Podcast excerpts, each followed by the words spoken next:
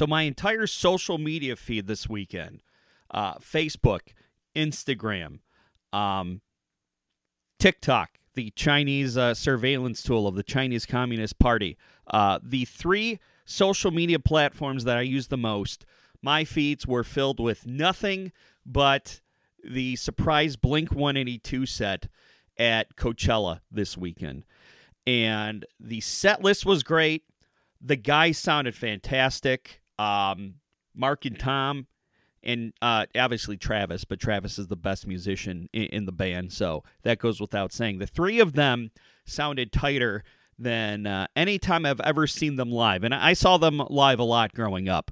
Um, they used backing tracks, which I think uh, was a good idea, uh, especially as their um, as their their uh, songs and music has become more complex over the years. Back back when I was a teenager, I kind of looked down on bands uh, for using pre-recorded uh, backing tracks, but uh, as an adult, it makes sense because um, bands aren't going to continue just playing three chords in a three-piece um, into their 40s and 50s.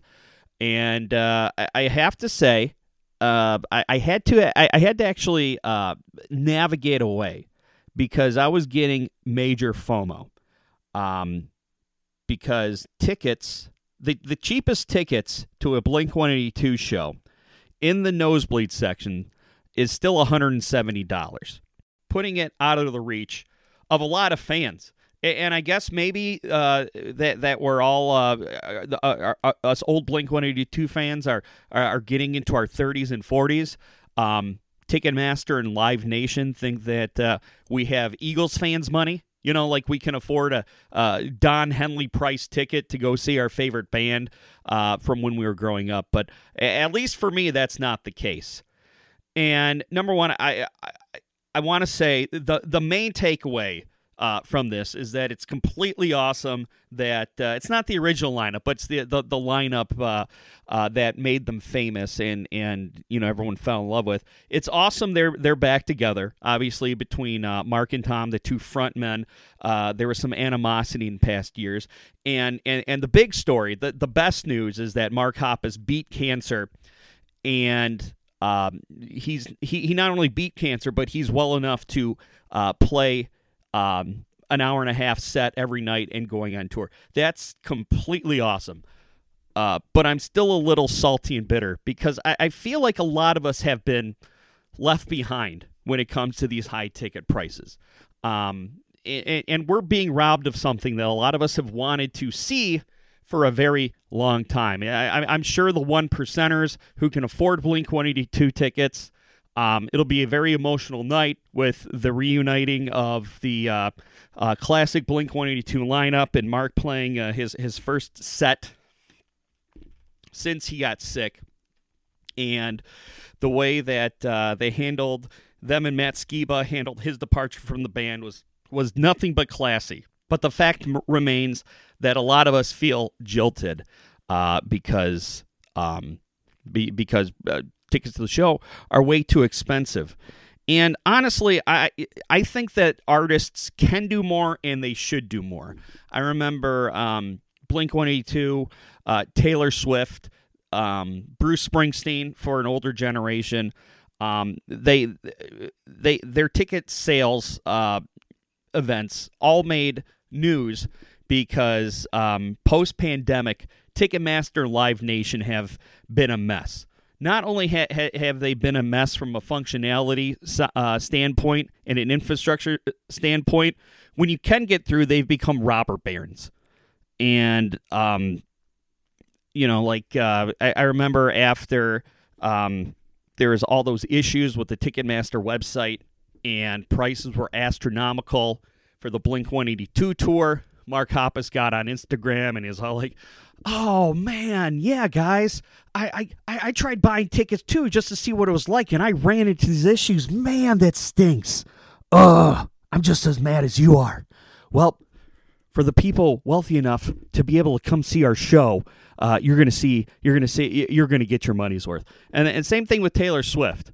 I, I mean, Taylor Swift actually brought these Ticketmaster uh, issues into the mainstream But she kind of did the same thing too. Threw up her hands like, "Oh man, you guys." Oh, Ticketmaster promised me they wouldn't do this. Ticketmaster uh, uh, said that they could handle the, the demand and, and that ticket prices weren't going to go up. Well, there's nothing I can do. Sorry. And uh, I know that's a lie because enter Robert Smith from The Cure, who obviously he, he doesn't have the drawing power of a Bruce Springsteen or a Blink 182 or a Taylor Swift. But there, there was a decent amount of people who wanted to come uh, see them play because they haven't played the United States in a very long time. And what did he do? Um, frontman of The Cure. Um, he disabled resale tickets, taking away the need, uh, Ticketmaster's excuse for dynamic pricing. Um, they say they use dynamic pricing so that scalpers can't uh, buy tickets, turn around, and resell them, which has worked uh, because scalpers and, and, and the general public both can't afford concert tickets anymore. So Robert Smith, he put that stipulation in. Um, so once the tickets were gone, they were gone. But if you got a concert ticket, it was face value, and it wasn't jacked up uh, by a couple hundred dollars. Uh, and then he found out what kind of fees the robber barons over at Ticketmaster have been charged charging, and he talked them into refunding a, a, a, big number of that. I think twenty dollars per ticket. Which the fact that there's twenty dollars a ticket in fees, and that's only uh, the the partial amount of fees, is just astronomical. So I I I honestly think that these artists um, you know they can sell they can sell tickets directly through their website. They don't necessarily have to go through ticketmaster um, because ticketmaster is a monopoly. I mean they can be called in um, in front of uh, congress and the ceo can get a nice little talking to and then you know one of the centers can go viral by quoting taylor swift but nothing nothing gets done. And you know i wouldn't be surprised if uh, these artists are in cahoots with ticketmaster because yeah. Okay. Uh, but but Mike, why why would Ticketmaster uh, want to take the blame? They they they probably have have a deal with the artist where they say to the artist, "Hey, we can fleece these suckers, and we can both make a butt ton more money." And uh, you can just blame it on us, so it won't hurt your brand. And uh, you can just blame on us. We'll be the bad guy. We'll both get even more rich uh, than we would have originally. And then you'd say, "Hey, Mike, well, why would Ticketmaster want to risk that bu- bad publicity?" Because it doesn't matter. Because the only competition Ticketmaster had was Live Nation, and they bought them. It, it's kind of like uh, it's kind of like Amway when um, that that brand name became so. Um, uh, there, there was such a negative connotation connected to that brand name uh, that they just came up with new brand names so that people would buy them instead of saying, "Ew, Amway, I'm not buying that." Uh, same thing with Ticketmaster and Live Nation.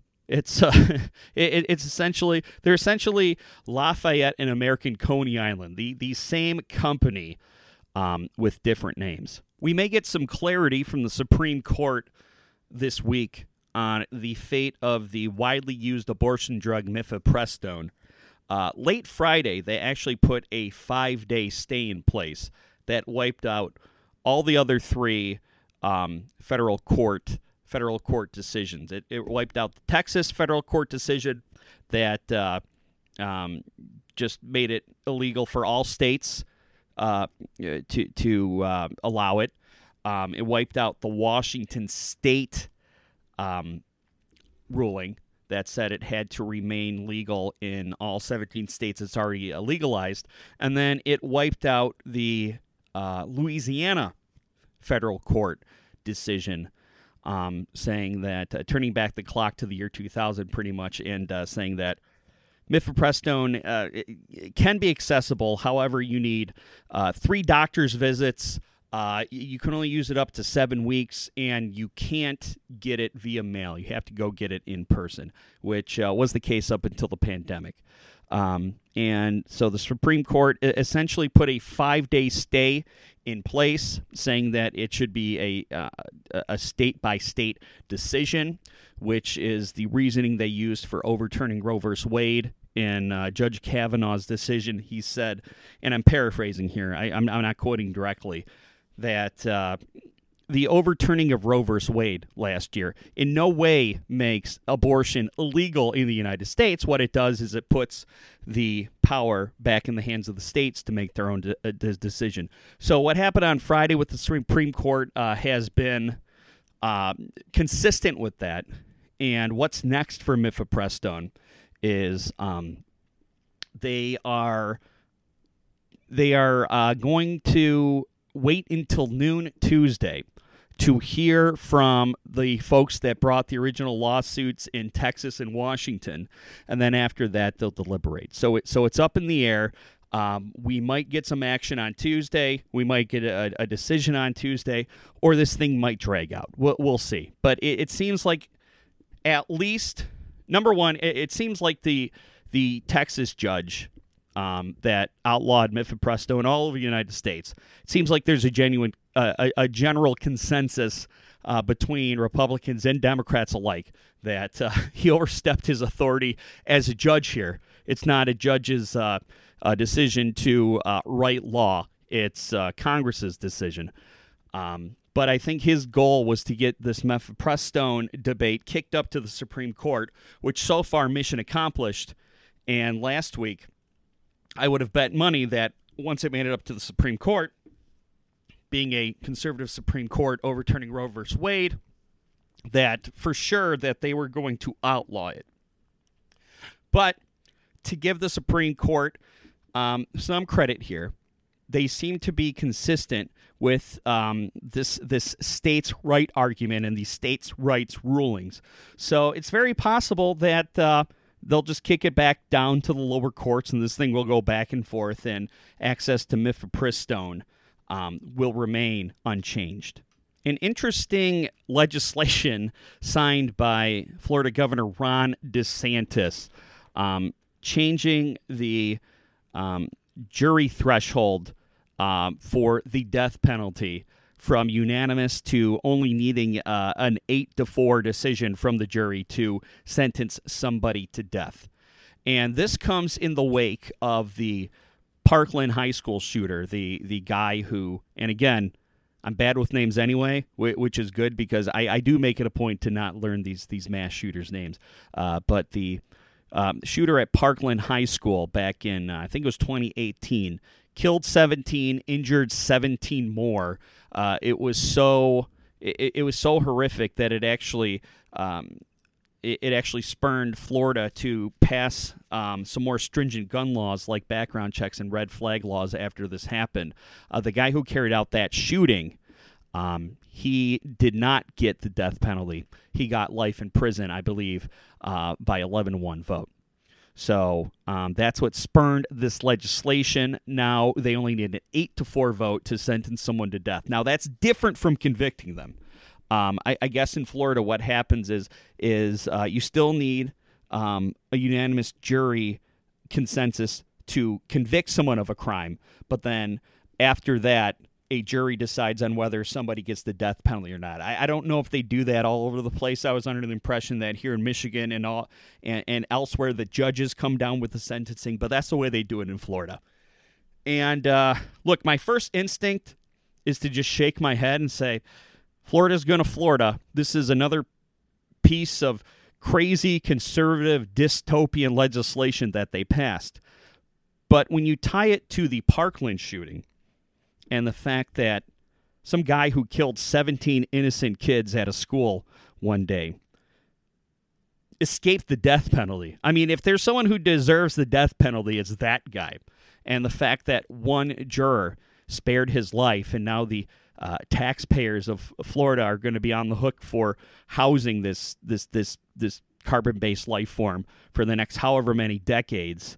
Um, it's egregious. It, it is egregious. Now, I think eight to four. I think that's a little lax. Um, I think that uh, maybe you change it to eleven to one or ten to two. I think eight to four could be abused, and especially with the way Florida's going, I can see somebody um, who committed a crime that that wouldn't necessarily be punishable by death in other states.